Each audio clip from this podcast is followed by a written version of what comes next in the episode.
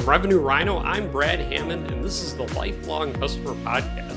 We're interviewing successful sales and marketing leaders and discussing ways in which they're building lifelong relationships with their customers.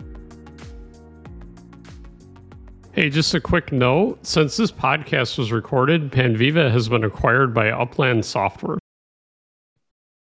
Welcome to the Lifelong Customer Podcast. I'm your host, Brad Hammond, and today we have Steve Pappas from Panviva. Steve, it's really nice to have you on. Thanks, Brad. I've really been looking forward to this. I think I've wanted to have this conversation with you for a while, so I'm glad we finally got the time to do it. Yeah, totally. Me too. So tell me a bit about yourself and a bit about your company. Sure. Where do I begin? For myself, I've been pretty much a, I call myself a lifelong learner. So I'm a polymath in all areas. And uh, that has taken me in a lot of business roads. I've had six of my own startups. And wow. the last one was a charter airline. And you probably say, who starts a charter airline? and uh, well, I noticed some opportunities in the marketplace and I went for it and uh, did pretty well in all the startups. And since then, I've pretty much either been involved in expanding uh, US software globally. Generally, I go to about 54 countries, setting up distribution, setting up offices, things of that nature, and resellers around the world. Or I've taken foreign software and brought it to the US. So the opposite of that too. And I've uh, done that for much of my career. And as I am doing here at Panviva is an Australian based company based in Melbourne, Australia. And I was recruited on the initial team to bring the software to the US, to Canada, and to expand it uh, to other parts of the world. And that was 13 years ago. Don't know wow. where the time goes by, but Panviva is an interesting company because it's a very unique knowledge management uh, tool. And even when they tried recruiting me, I said no a couple of times because I said, knowledge management, how are you going to improve upon knowledge management? And they said, well, no, you got to look at it. You got to look at it. So finally, I got a demo, and this was just thir- a little over 13 years ago. And I said, ah, you guys are a unique knowledge management tool that operates differently than everything else. You're much more about making employees extremely productive, getting to that five star employee level for everyone, no matter who they are, no matter when they came in the door, allowing them to have all the tools they need to perform any task in seconds. And that's what really got me hooked. And we've done a great job. We've uh, really built a great business here in the States and now expanding to other parts of the world too. Nice. That's amazing. That's so cool. And Australia based. Hopefully, you know, yep. COVID's over, you get to go out there and all that. that. That sounds like a lot of fun. It'll be nice, but it's a long, it's a long trip. Oh yeah. So tell me a bit about what marketing looks like for you guys. Obviously, being in the space, tell me about who you go after from a customer acquisition standpoint, and and what marketing really looks like for you. And that's a it's a real good question because we've been historically a very focused company because our technology really supports complex companies, complex industries. So we tend to go after healthcare. We tend to go after financial services, roadside assistance. It's really wherever there's there's a, couple of things, maybe even three things, where there's a level of complexity in the work that has to be done where there's probably compliance going on that there are fees or credits or fines if you don't do it. And the work is always changing. So if there's those three C's, right, the complexity, the compliance, and the change, that tends to be our sweet spot. So marketing to those industries has historically been a difficult process anyway, uh, because they're so complex and because there's a lot of governmental oversight in many of them too. So we found that we had to become very focused. So we had to know exactly, we had to identify our exact persona within those organizations before we could even do a sales journey map to understand what kind of a journey we had to take our prospects on. We had to really identify the persona. And the persona tends to be generally for us, someone in the chief operating officer's office. So we start at the COO and we work our way down into finding where the projects are. So many times we will start off in a contact center, which usually hmm. comes under the COO, under the head of service. Because what we've found historically is that the contact center is the hub of almost all organizations. They need to know a little bit about every part of the business. They have their finger on the pulse of what's going on. And from there, because they're a hub and spoke to most companies, other departments look at it and say, gee, you know, how come you guys got so much more productive? And, and, there becomes this viral expansion for us. Many times we used to, before that, we used to target back office, but in back office, that's where the technology tends to stay. It doesn't expand outward. So once we realized that the persona we're looking for is one on the service arm of the business and the operations side of the business, we were able then to really fine tune our messaging as well as how do we get to those people. Now, a lot of companies say, gee, we just cast a wide net. We do the opposite. We cast a very narrow net right? We know who that COO is, or that senior VP of operations, or that VP of operations, or head of contact center. We know who they are in all of the companies that we're going to go after. The question is, how do you get a few minutes of their time?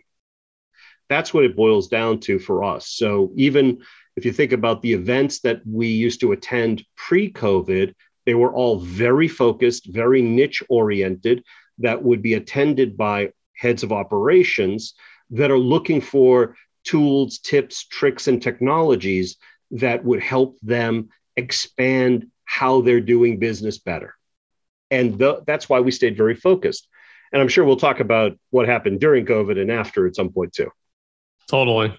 Yeah, tell me tell me a bit about what this year has looked like for you guys. Obviously, I love the fact that Uh, you don't hear that super often. Like we cast a very narrow net, and I, I love that strategy of knowing exactly who your customer is and going after them. And how how has COVID played a factor in this? What does this past year look like for you guys? And what have what have you found to be effective to get a few minutes of their time?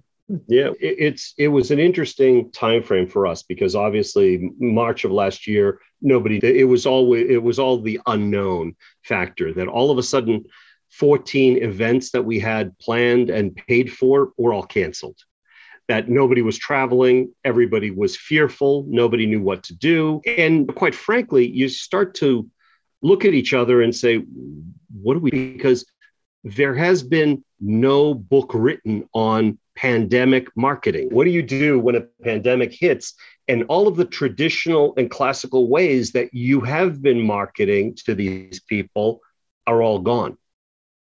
So, what we found was that because everybody started going work from home, we started getting involved in a lot of, let's call them virtual get togethers that producers of events were putting on.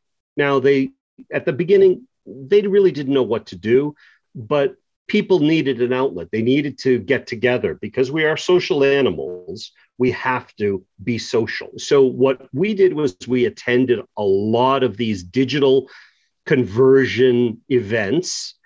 Sometimes we were just sitting there talking to other vendors. But because we were talking about what was going on and how are we going to deal with it, we started really getting to the point where we understood that all of the targets, our personas, are all going in going through the same thing.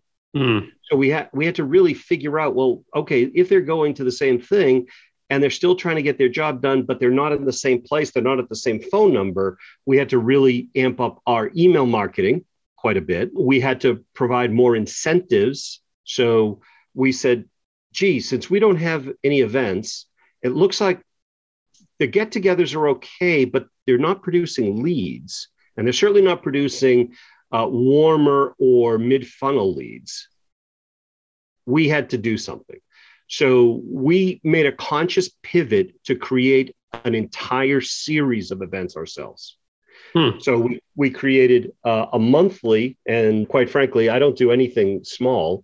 So we created on a monthly basis, we created uh, a huddle, which was industry pros talking to other industry pros. So we would look at different industries like health insurance, hospitals, credit unions, roadside assistance, banks, wealth management. We looked at all these types of industries that we're in, and we said to our customers that are heavies in the industry, we said, Hey, would you like to talk to others in the industry? Let's just have huddles together where we get together and we just talk about what's going on so that we can help each other out of it. And that's what we started. We started a very aggressive the huddle the huddles that we put on were monthly. Hmm. The then from there we said okay, that's fine for marketing to net new leads, new logos. But you can't forget all the marketing that goes on to your existing customers, all your expansion. Technology companies they're really geared around a land and expand. You land in a particular department and you need to expand to others, but the others need to know about you. So, what yeah. I then set out to create was I created a showcase program for our hmm. existing customers. And that was really about if I know that I'm in the contact center, our technology is being used in the contact center, I would say we know in all other customers that contact center might move to finance, might move to marketing, might move to sales, might move to billing, might move to any other back office function. What we did was we created showcases for all those other departments. And those hmm. showcases would be made up of, of multiple things. One, it would be here's how that department could just do a, an easy add on to what you've already got. You already own the product, we already have signed MSAs you can just bring that group in to listen to this showcase. And it really worked well. We started getting those other departments to say, gee, I had been thinking about this, but I was so afraid that building all my content was just going to take so long. So the other thing we did was for every showcase, the incentive we gave them was we will give you all the templates. We will hmm. create all the base templates and all of the documentation and all of the things that you're probably going to need. And all you have to do is customize it to your particular company. That is what we gave them after the showcase. So, attending the showcase, they already had our product. They could just put in these new templates, make some tweaks, and that new finance department could be up and running in a couple of weeks, or that new HR department, or you pick whichever one. So we created all the templates to get them started. And what we found as a company, and the one thing I noticed from a trend is that we're an extremely customer centric company. We build great relationships with every one of our customers. But the reality was is that we had to go further than just building great relationships and great customer experiences. We had to do things that made it easy for the employees to build something, to work on it. And we also had to give them the starting blocks so they didn't have to stop and think, oh, we got to schedule this big project. It's not a big project with us. We've gotten, and we'll talk about it during the COVID, we've gotten estates up and running in eight days. So it's not a big process. But unfortunately, some people look at it like, I've got so much on my plate. I'm working from home. How do I start doing something else? So we had to make it easier for them to just say, yes, let's upload it, make some tweaks to it, and we're off and running. And those were the types of things that we had to do was really get in touch with our, our customers to understand their needs much better. And through through what they were dealing with in COVID, also anticipate how hard their work had become. Ah, and yeah. That's what we did. I love that. I, I think uh, it's so important to like be in touch with our customers, market to existing customers, all these things that, you know, instead of, hey, let's go focus on acquiring a bunch of new customers, really have all these programs for up and running and all that. I love that. So if we shift a little bit and, and talk about this concept of building a lifelong customer, one of the things that that you as we were previously talking, told me that's really important is building a great team. What are some things that you've done in that respect? It sounds like you've done a lot uh, to really build out the marketing team and, and get it kind of firing on all cylinders. Yeah, it's really interesting because I've built a lot of teams in my career. And what I found is when I handpick the team members, I also have to hand train them. And I don't want to say that everything comes from my personality, but the reality is that I'm very careful about chemistry. To me, chemistry in each department, as well as in the entire organization, and I can only speak for here in the US right now, is extremely important. I want to make sure that everybody we bring in would be willing to run into the burning building to save everybody else. That we build such a tight organization that everybody likes each other, everybody works off of each other's strengths and weaknesses. And at the end of the day, we count on each other. So building the team the right way making sure sometimes you just you have to hold off on hiring until you find the right makeup of person that is extremely customer centric that pains for your customer that thinks of your customer before they think of themselves right? So they're willing to make those sacrifices necessary. And don't worry i reward all of that too because I, I keep an eye on the fact that sometimes people go so far over and above the call of duty in the course of a week or a month or a quarter that they need to blow off, whether it's give them a, some extra time off or it's let's do some team building things too. So we make sure that we also reward that level of employee engagement. And keeping employees engaged is, is probably another facet that we should touch on. And it's one that I spend a lot of time thinking about. Matter of fact, I've got cabinets filled with trivia games, with all types of things that we were doing almost four days a week with our employees during hmm. COVID. Because what we understood was that all of a sudden, people that used to have these conversations at the coffee machine, the water machine, or just pulled someone into the cube or into the office or at the lunch you know room now didn't have any of those survival methods anymore. So everything went from, gee, I could get something done in three minutes by walking into an office. Now it's a 30 minute scheduled Zoom meeting. So what happens is people's days went from having some holds in them, which you want to have because you've got to manage your day so that you can get the work done, not just be meeting to meeting, because going meeting to meeting is not productive, but you also need brainstorming time. You need that social how do we work off of each other's strengths and weaknesses to come up with something better? How do we make two plus two equal five? And those are the types of employee engagement things that you need to be always thinking about so we've done a lot of things. Matter of fact, we have some great actors and actresses in our company too. I pulled out some of the old Flash Gordon radio programs from the 30s, gave everybody a part in a script. Everybody practiced them. Then we came together, we recorded them on Zoom, and then I went and I uh, edited the entire video together. Nice. And I'll tell you what a ball people had. They just, some of them took it so serious too. They were really thinking, wow, uh, this is just like I did Romeo and Juliet in, in high school. but it was more about the engagement. And we learned more about each other because think about it, we're looking each, into each other's homes on every meeting. We're noticing, oh, people notice, oh, Steve, you got a new guitar over there? Yeah, let's talk about that. It's those types of things. But unfortunately, just meeting with the two dimensional images on a screen is not enough. So we found ourselves putting together social distancing activities. We got together in parks and we were all eight or 10 feet away from each other, but we ordered food and everybody got their food. And yeah, we shouted at each other from a little distance out in the park. Even with our winter coats on, we still got together.